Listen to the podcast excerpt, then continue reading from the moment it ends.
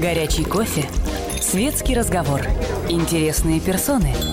Хорошая компания. Беседка. Уютное место для душевного разговора.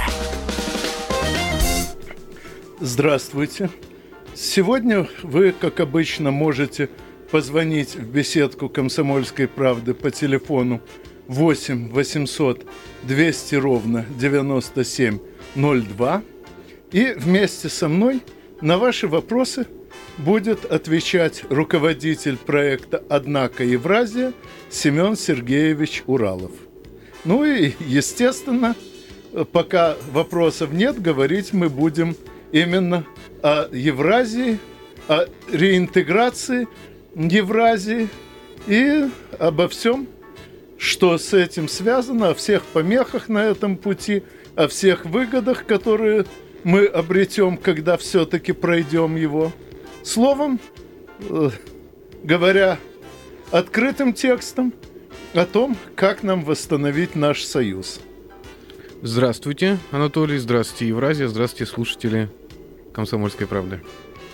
Вот, ну, должен сказать, что до недавнего времени э, не было проекта «Однако Евразия», был проект «Однако Украина», но, в общем, уже э, довольно давно стало ясно, что нынешние власти Украины можно э, притащить к чему бы то ни было полезному исключительно на пинковой тяге. И поэтому решили э, в издательском доме, однако, что задачу надо ставить шире. И не ограничиваться одной Украиной, а работать со всей, исходя из классической латинской формулы. Нолентем дукунт фата, волентем дукунт фата, нолентем трагунт. То есть желающего ведет судьба, не желающего тащит. Ну, мне кажется, тут же дело не столько в Украине или там в Молдавии, еще в чем-то, а в принципах, да? То есть просто Украина демонстрировала э, подходы государства, которое не хочет никуда интегрироваться, а поэтому разлагается. Так же, как и Молдова, так же, как похожие процессы проходят в Таджикистане. И, собственно, поэтому и был э, ну, принято ну, решение да, изменить подходы.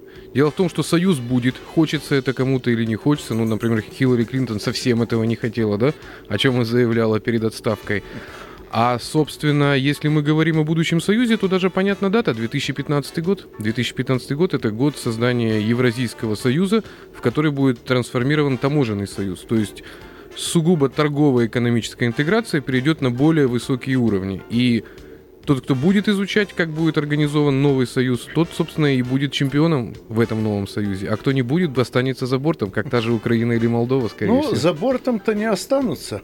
Долго перечислять все резоны, но в чем я совершенно уверен, так это в том, что э, товарищ Бжезинский в основном прав, когда говорит, что Россия с Украиной это уже полноценная и мощная сверхдержава, а Россия без Украины это нечто не стоящее его просвещенного внимания – вот, ну, конечно, э, мало что вообще достойно внимания истинного гонорового поляка. Но э, в целом он э, прав, действительно, без Украины не выстраивается э, полномасштабная и абсолютно самодостаточная экономика. Пока Украина не войдет э, в этот самый Евразийский союз – будут оставаться некоторые направления деятельности, которые невозможно будет замкнуть в рамках Союза. Не обязательно их замыкать через Украину, но главное, что они будут замыкаться через что-то, лежащее вне Союза. Ну, если говорить конкретно э, об Украине, да, и о том, что необходимо новому Союзу, то, конечно же, в первую очередь речь идет о морских портах, вот, ну, о всей береговой линии, потому что по факту развала Советского Союза там ну, остались основные порты, да, то есть от Одесского и Ильичевского и до Мариупольского. И, конечно же, уникальные производства, как, например, Турбоатом Харьковский, да, уникальные КБ, в том числе КБ Южное в Днепропетровске. Ну, если просто анализировать Евразию не с точки зрения, вот знаете, вот э, политических карт, к которым мы привыкли, да, на самом деле более правильно анализировать то, что происходит ну, в бывшем Советском Союзе, ну, бывшем, да, будущем евразийском, исходя из экономического районирования, которое было принято в э, советские времена. Так, например, э, вот Украина, о которой мы говорим, это на самом деле было три экономических района. Причем один из этих э, экономических районов, насколько я помню, включал в себя еще и Ростовскую э, и Белгородскую Часть, да, область. Да, частично. Например, если мы говорим вот про Среднюю Азию, то есть второе такое важнейшее направление – то отдельно был э, э, казахстанский экономический район, вот, и был среднеазиатский, куда, собственно, входил Таджикистан, Узбекистан, э, Киргизия и Туркмения. И вот э, парадоксы же мы в чем наблюдаем? Что страна была разорвана по искусственным границам, а экономические законы же обмануть невозможно. И вот что, например, происходит в Средней Азии, да, если мы так вот пытаемся перенестись, собственно, вот, ну, с европейской в азиатскую часть, да, Узбекистан прямо зависит от э, воды. Э, для, от, от воды для, собственно, для хлопковой промышленности. Вот. А источники, собственно, всех рек находятся либо в Таджикистане, либо в Киргизии. И национальные элиты, да, соответственно, начинают друг друга шантажировать. То есть Узбекистан шантажирует несчастный Таджикистан там, тем, что переносит железнодорожные ветки да, в обход, а Таджикистан шантажирует тем, что ну, будет перекрывать воду. В результате того, что логика экономического района единого среднеазиатского ну, перестала существовать, и национальные марионеточные вот эти вот элиты занимаются самошантажом, мы видим ну, на улицах в том числе и Москвы, почему едут люди, да, из Средней Азии? По одной простой причине, потому что там нету работы, да, там нету никакой логики, ни экономической, ну, а вследствие нету и политической логики, и все превращается в такую, как бы, ну, деградирует до следующего уровня, ну как его называют, если там неофеодализм, то есть откатывается с советских, э, то есть на досоветские принципы организации общества. Помнится, когда я учил эсперанто, Э, в студенческие годы. Кстати, я был настолько ленив, что ухитрился так и не выучить его в полном объеме. Это уникальный случай. Вообще-то полное освоение эсперанто требует примерно полгода. Э, но я, впрочем, я и сейчас лентяй, просто сейчас я с этим борюсь тем, что набираю на себя множество обязательств перед другими и приходится волей-неволей их исполнять. А тогда, поскольку это делалось для себя, то я его так и не выучил толком, но кое-что, конечно, запомнил. Так вот, э, одна поговорка, которую я запомнил именно на эсперанто, потому что там она звучит очень четко. Non progredi estos regredi. То есть дословно не идти вперед, это идти назад. Ну да, пока все делают несколько шагов вперед, в том числе и в интеграции, кто-то отстает. Ну вот, например, что происходит, вот э, мой коллега из, из Сибири, да, например, там Павел Березил, главный редактор журнала «Председатель», он постоянно обращает внимание, что вот начался первый уровень интеграции, да, внутри таможенного союза. Белорусы захватывают рынки, да, ну, например, рынки э, сельхозпродукции, то есть молочка и так далее. В результате начинают страдать местные фермеры, да, почему? Потому что в Беларуси сохранилось более эффективное сельское хозяйство, да, они же не уничтожили колхозы, попадают на новые рынки, ну, скажем так, по законам рыночным, а страдают региональные фермеры. Поэтому возникает вопрос, где есть конкуренция, а где есть кооперация. То есть, если мы говорим о внешних рынках, да, об экспансии, например, ну, которую производят сейчас там корпорации Росатом, да, или Росвооружение, там, наверное, надо говорить о кооперации, ну, вои внутри Союза кооперация ради конкуренции внешних рынков. Поэтому есть законы внутренние внутри Союза, а есть внешние. Но это точно так же, как, например, корпорации США, ну, они тоже кооперируются ради захватов, ну, в том числе и наших ну, рынков. Да. Э, кстати, надо сказать, что там идет э, интеграция э, совершенно феерического уровня. Мало кто у нас помнит уже сейчас такую э, марку пассажирских самолетов Макдоналд Дуглас. А ведь была совершенно По фильмам помню, грандиозная марка, э, начиная с легендарного Дугласа коммерческого третьего, который до сих пор летает э, в разных отдаленных уголках Земли и имеет сертификат неограниченной летной годности при условии своевременного проведения регламентного обслуживания. Э, и кончая э, совершенно грандиозными лайнерами, на фоне которых, скажем, Boeing 707 выглядел мелочью. Так вот, в итоге кончилось дело тем, что Боинг просто купил Макдоналд Дуглас, чтобы не тратить силы на конкуренцию с ним и сосредоточиться только на конкуренции с европейским аэробусом.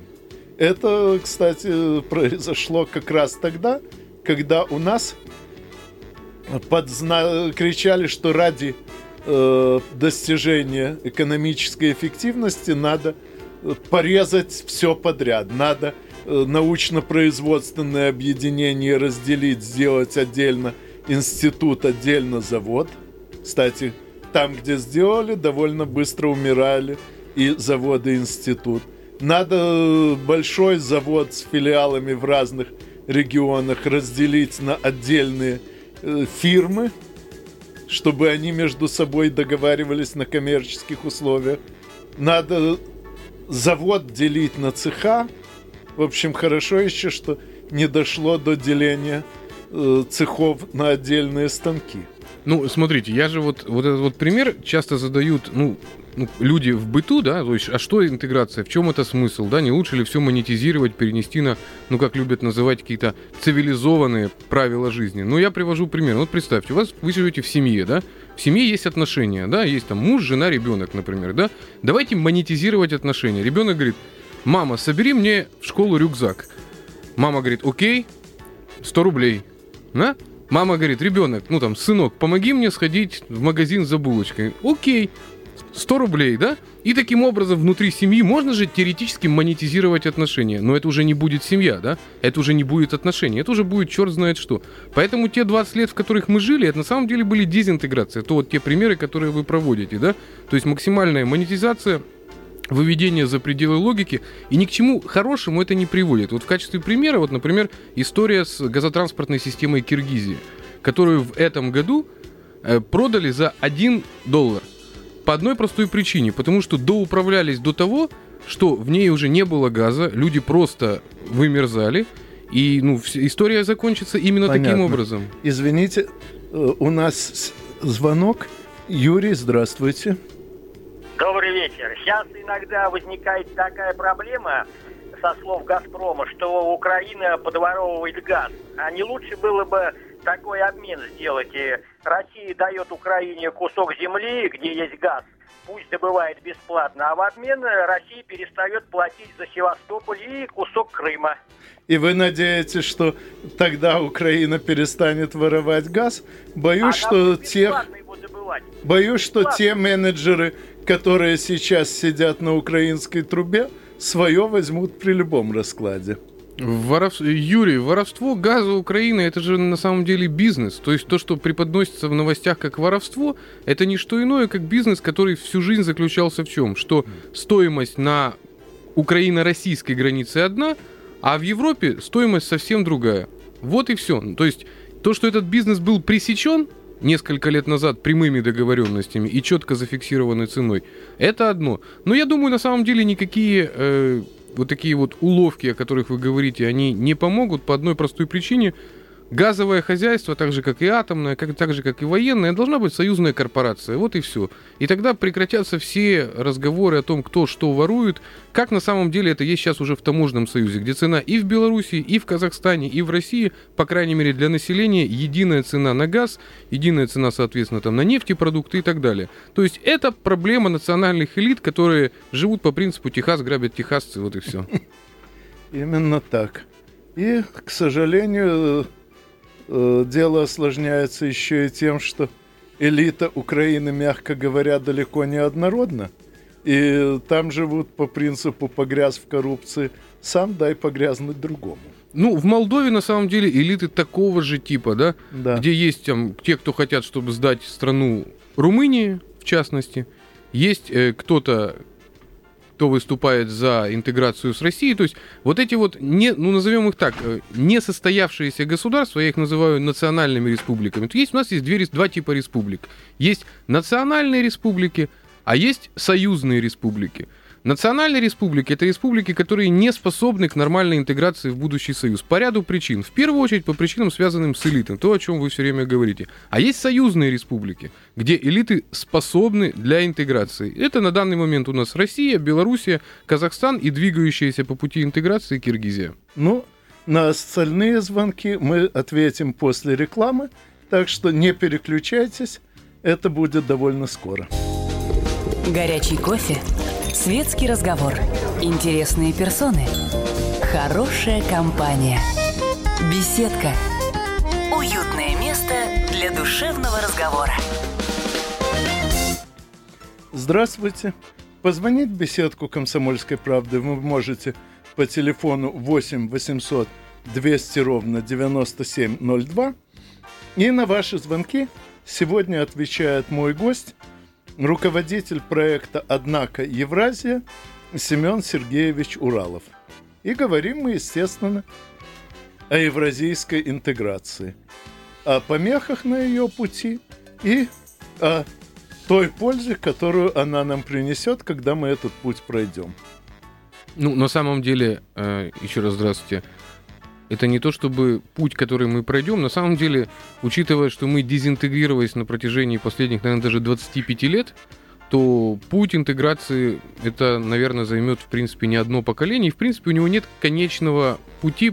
Почему? Потому что сначала начинается межреспубликанская интеграция, потом он переходит в союзную интеграцию, потом еще более в тесную, еще более в тесную. Но мне кажется, что тут еще важно очень затронуть какой аспект, да? Почему она неизбежна? То есть э, очень часто принято говорить, что вот как бы возможна союзная интеграция или невозможно. На самом деле она неизбежна по одной простой причине –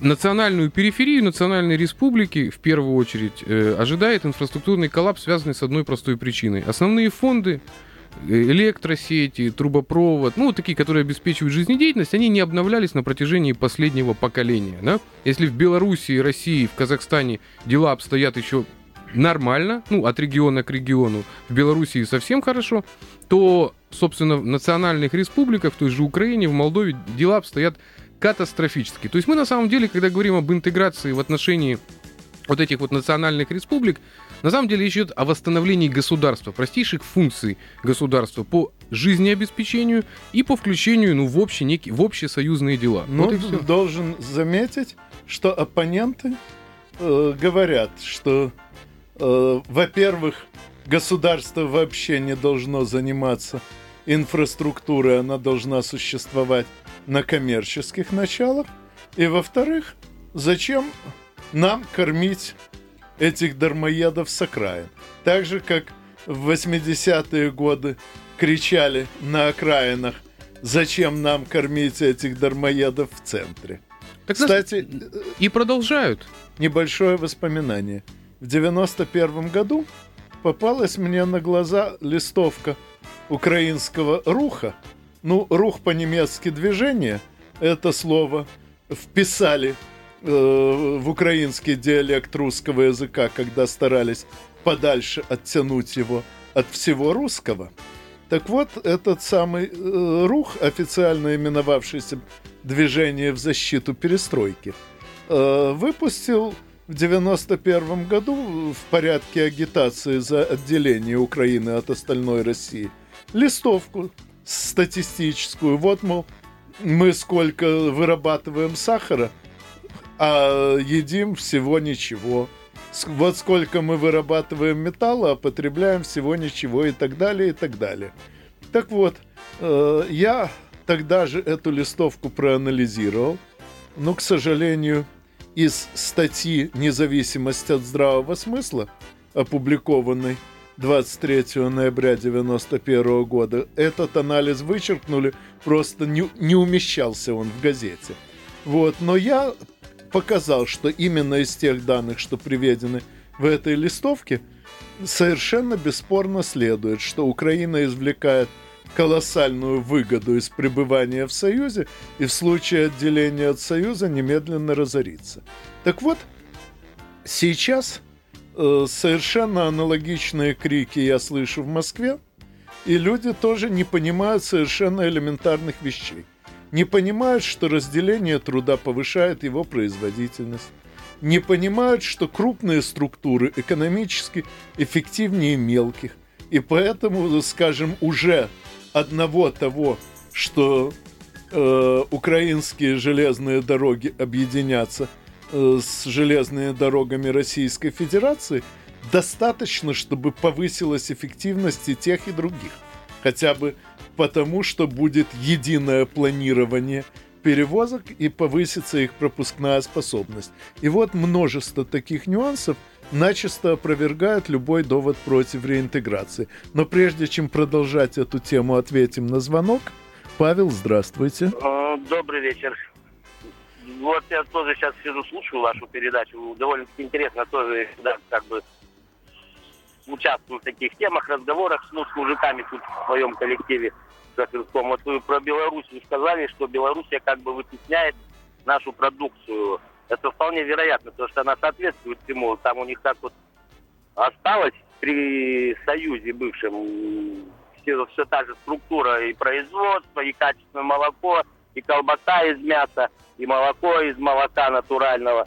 А почему у нас-то никак не могут вернуться к этому правительство наш, чтобы не погрязать в этих там дал взятку, приехал, Понятно. а у тебя сегодня хорошо выпустили. Ну, у нас у нас вообще, вообще к этому идет правительство или ну, не наше стараются. правительство, э, да простится мне э, крепкое слово, способно идти только на выход с вещами.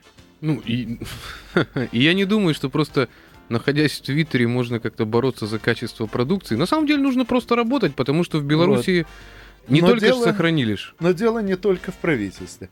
А дело в том, что в, в Беларуси сохранено крупное сельскохозяйственное производство. А в Российской Федерации его принудительно порезали на мелкие клочки.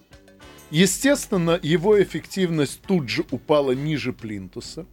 В результате сейчас производительность труда в Белоруссии в сельском хозяйстве в разы выше – а раз выше производительность труда, значит, можно больше внимания уделять качеству продукции.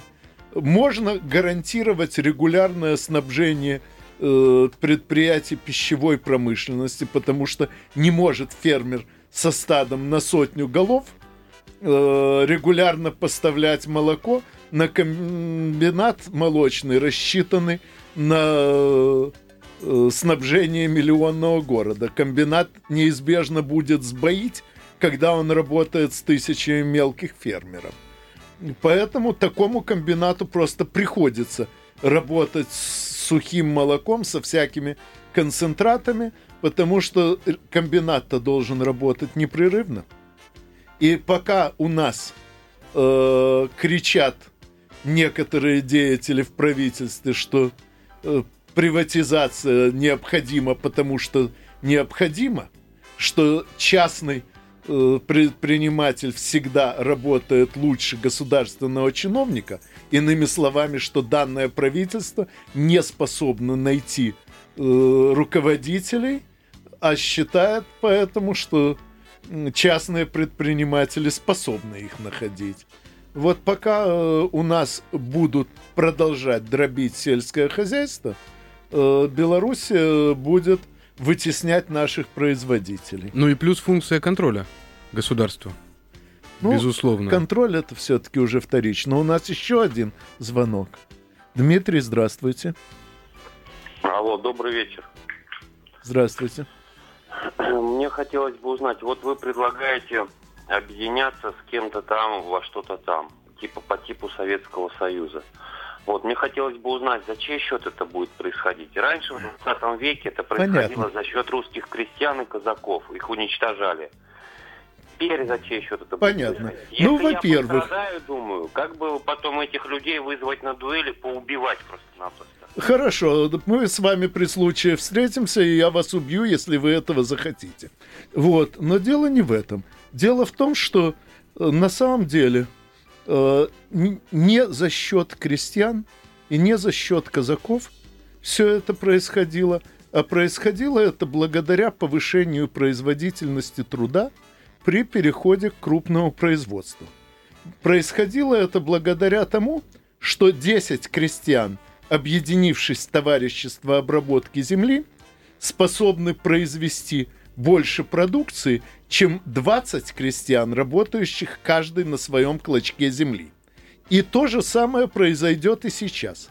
Когда мы объединимся, именно благодаря этому объединению производительность труда вырастет настолько, что сам вопрос, за чей счет это делается, потеряет всякий смысл потому что это будет делаться не за чей бы то ни было счет. Это будет делаться благодаря тому, что все мы без единого исключения, хотя нет, вру, за исключением некоторых деятелей из нынешнего правительства, все остальные при интеграции получат прямую и очевидную выгоду. Ну, а тут вообще непонятна мне логика. Что значит за чей счет? Ну, вот смотрите, вот. А за чей счет живут, например, ну, современные среднестатистические москвичи, которых фактически обслуживают э, ну, гастарбайтеры из Таджикистана, Узбекистана и так далее. Они почему сюда едут? Потому что там нету работы, да? То есть, с одной стороны, москвичи живут за их счет, потому что не хотят выполнять прост- простейшую работу низкооплачиваемую, да, и жалуются тем, что они понаехали, да. Но возникает логичный вопрос – но если пока не будет работы там, в Узбекистане, в Таджикистане, будут ехать все больше и больше, и будет создавать все больше и большее количество неудобств. Когда же мы говорим об интеграции, она говорит о чем? Что каждый должен работать, ну, при желании, та, у себя на родине, для того, чтобы это было возможно. Поэтому нужны инфраструктурные проекты, поэтому нужны промышленные проекты, поэтому нужны заводы, фабрики, собственно, непосредственно на местах. А за чей счет, ну, мне кажется, это такая ущербная достаточно логика. Ну, это логика э, исходит э, примерно из того же, из чего исходила, скажем, э, уголовная практика э, хрущевских времен по экономическим э, преступлениям. Тогда э, при Хрущеве позакрывали, например, все производственные артели, которых при Джугашвили были сотни тысяч. Тогда преобразовали э, колхозы, то есть сельскохозяйственные артели, в совхозы, то есть государственные предприятия, потому что тогда исходили э, из того, что богаче можно стать только от того, что кто-то станет бедней. Тогда как богаче можно на самом деле стать всем сразу, если грамотно организовать общий труд. Так вот, э, реинтеграция – это как раз и есть грамотная организация общего труда. Ну да, если вам не хватает денег, можно меньше тратить, а, а можно больше работать. Примерно так. Снова звонок. Игорь, здравствуйте. Алло. Э, алло, здравствуйте. Да. Вопрос такой, а надо ли нам вступать в ЕС что для этого нам надо, что мы от этого выиграем или что потеряет ЕС, если мы будем вступать в ЕС. В какой ЕС? В Евразийский союз да. или в Европейский? Европейский, Европейский. Нет, в, в Европейский могу сразу сказать, поскольку долго это исследовал, в Европейский союз нам вступать нет смысла по очень простой причине. Потому что по очень многим важным направлениям деятельности наши условия настолько отличаются от западноевропейских, что если мы сосредоточимся на удовлетворении западноевропейских потребностей на этих направлениях, то не сможем э, толком удовлетворять свои собственные потребности. Поэтому целесообразнее все-таки объединяться именно в Евразийский союз, где условия э, значительно однороднее, чем в европейском, и мы не будем просто распылять усилия. А вот когда создадим Евразийский союз и на его основе повысим производительность, тогда будем смотреть, как взаимодействовать с Европейским Союзом. Но на следующие звонки мы ответим уже после рекламы. Не беспокойтесь, это ненадолго. Горячий кофе, светский разговор, интересные персоны, хорошая компания, беседка, уютное место для душевного разговора. Здравствуйте. Позвонить в беседку «Комсомольской правды» вы все еще можете по телефону 8 800 200 ровно 9702. И на ваши вопросы сегодня отвечает мой гость, руководитель проекта «Однако Евразия» Семен Сергеевич Уралов. У нас уже есть звонок. Сергей, здравствуйте. Здравствуйте. А, большое вот уважение гостю, которого хватает вот терпения объяснять долго людям, что 2 плюс 2 может быть не только 4, но и 5, и 10 и так далее.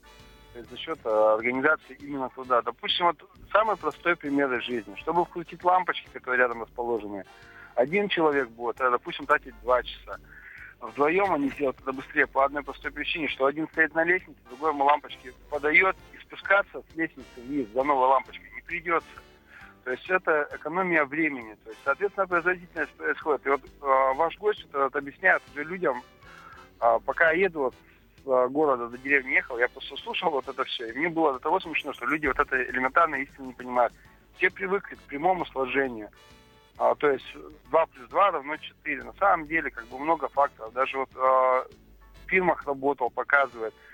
То есть, хотя на рядовой там должности, там, следствие и так далее, я вижу, что сколько нужно бумажек, чтобы переписать их а, в, в одну сторону, потом в другую. То есть сколько бумаги переводится, сколько времени, чтобы согласовать простой вопрос о том, чтобы выделить деталь одну. То есть а внутри большого холдинга это происходит гораздо быстрее. Понятно. То есть вот такой момент. Большое спасибо, да, но спасибо. думаю, тут отвечать нечего, остается только поблагодарить вас за очень яркое объяснение. Ну, на самом деле, да, спасибо вам огромное. На самом деле вы проиллюстрировали то, насколько наши люди не хотят э, думать. Вот я на, недавно прочитал очень интересное высказывание казахского философа Абая, что все надоедает. Молодая жена, резвый скакун, изысканная пища, только думать не надоедает. А люди же думать-то не хотят. Так, у нас снова звонок. Владимир, здравствуйте. Здравствуйте, Анатолий. Очень рад, э, что слышу вас. Э, давно наблюдаю и читаю, и смотрю вас в интернете. У меня вопрос такой по сегодняшней теме, который перекликается с предыдущим как раз э, звонившим, о том, что укрупнение, так сказать, производства, слияние, так сказать, бизнеса приводит к Э, общему улучшению. Вот я предприниматель мелкий, совсем из города Ставрополя. Э, на моем рынке работают примерно в Ставропольском крае примерно 6 крупных фирм, очень крупных. А мы, э, может быть, около сотни мелких, а может быть 50. Если я буду сливаться с крупной компанией, это неизбежно приведет к тому, что я вообще не буду нужен как директор, потому что в крупной компании там ну, более руководство сильное. Мои менеджеры, если идут туда работать, в эту крупную компанию, они будут получать однозначно меньше, потому что там менеджеров много, как бы, да, и вот доход, который я сейчас получаю, распределяю, э, уйдя на более крупную фирму, они не будут столько зарабатывать однозначно. Хотя эффективность в общем да, этого процесса бизнеса, она может быть действительно повысится, но доходы от слияния э, сказать, простых вот э, э, людей, которые работают, они уменьшатся, а руководство в мелких фирмах, которые сливаться будут с большими, оно вообще, так сказать, будет не нужно. Понятно. Вот. Вот я хотел бы узнать, как вы, что вы об этом думаете. Так. И второй мой вопрос а, по поводу слияния. Я покупаю товары э, в Беларуси. Я спокойно захожу на сайты белорусские, потом звоню напрямую в Беларусь и заказываю, например, там очень хорошие э, как бы столы медицинские отберу. А в Украине я тоже все это вижу, вижу на сайтах, но купить не могу из-за таможенных всяких этих препятствий.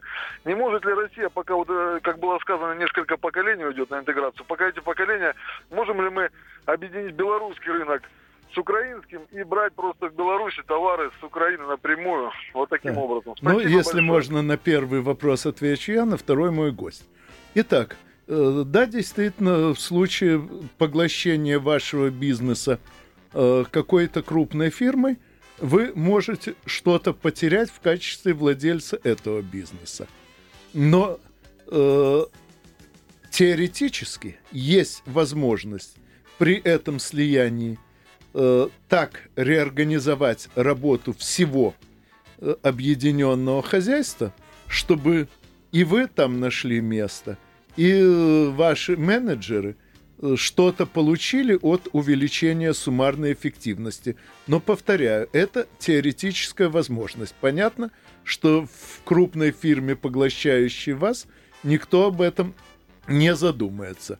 А вот при объединении государств, поскольку, э, грубо говоря, одно государство э, не может разорить другое просто и быстро, приходится договариваться и планировать такие изменения структуры заблаговременно. И вот, э, естественно, при создании таможенного союза несколько лет шли переговоры, нацеленные именно на то, чтобы от объединения э, разных хозяйств никто в них не пострадал таким способом, какой вы описали.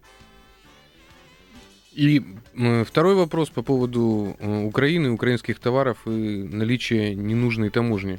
Ну, на самом деле, вопрос как бы экономичес... из экономической логики все абсолютно логично, и Украина не просто должна, это единственное ее возможное место, это в экономическом союзе с Россией, Белоруссией и Казахстаном, да. Но воля правящего класса, как известно, определяет политику, вот. А правящий класс Украины на ближайшие несколько лет не заинтересован ни в какой интеграции ни с кем по одной простой причине, он живет по принципу «Техас грабят техасцы».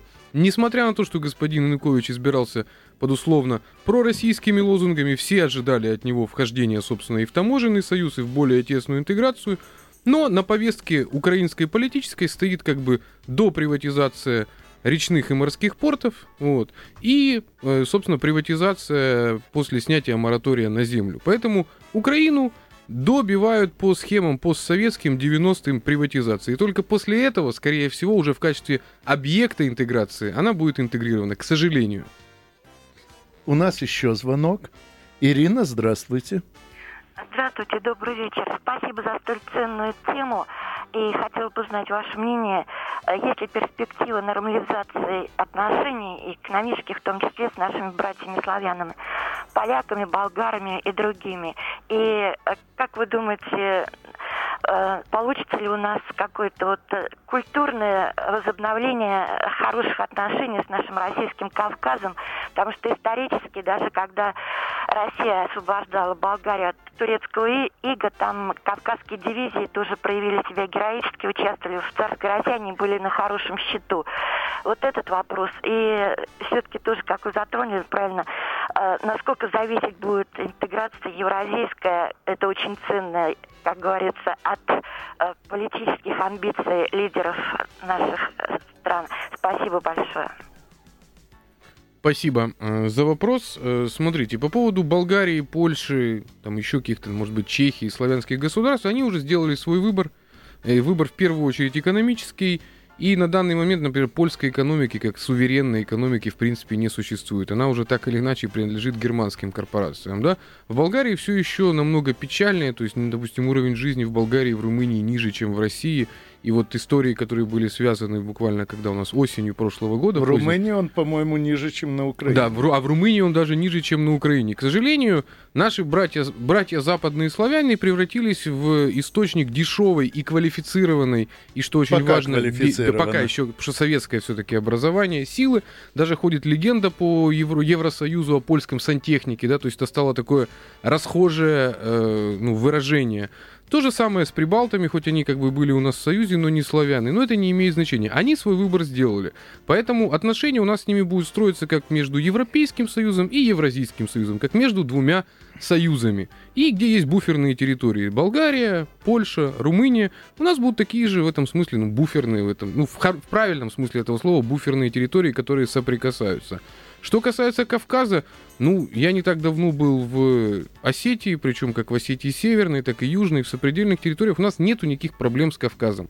У нас есть определенные проблемы с ну, наверное, там с экстремистами, но в этом смысле они такие же и в Краснодарском крае, они такие же, там, в Казахстане есть проблемы с экстремистами, но это не является проблемой Кавказа. На самом деле, Кавказ, наоборот, является образцом для всего остального мира, как могут в рамках одного государства уживаться сотни этносов, абсолютно бесконфликтно.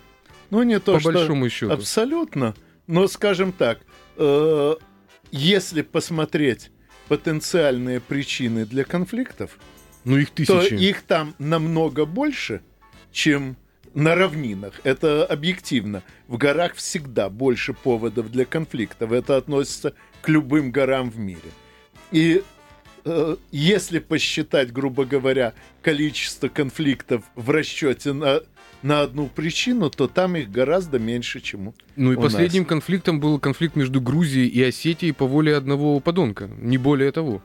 Ну, по воле двоих, поскольку это делалось в рамках предвыборной кампании Маккейна. Согласен. Вот. Но, к сожалению, наше время подходит к концу. Я постараюсь еще не раз пригласить Семена Сергеевича Уралова в эфир, поскольку евразийская интеграция еще далеко не завершена. Ну а с вами мы, как всегда, услышимся через неделю в беседке радиостанции До, «Комсомольская свид- правда». до свидания, Евразия. Всего доброго. До свидания. Беседка. Беседка. Уютное место для душевного разговора.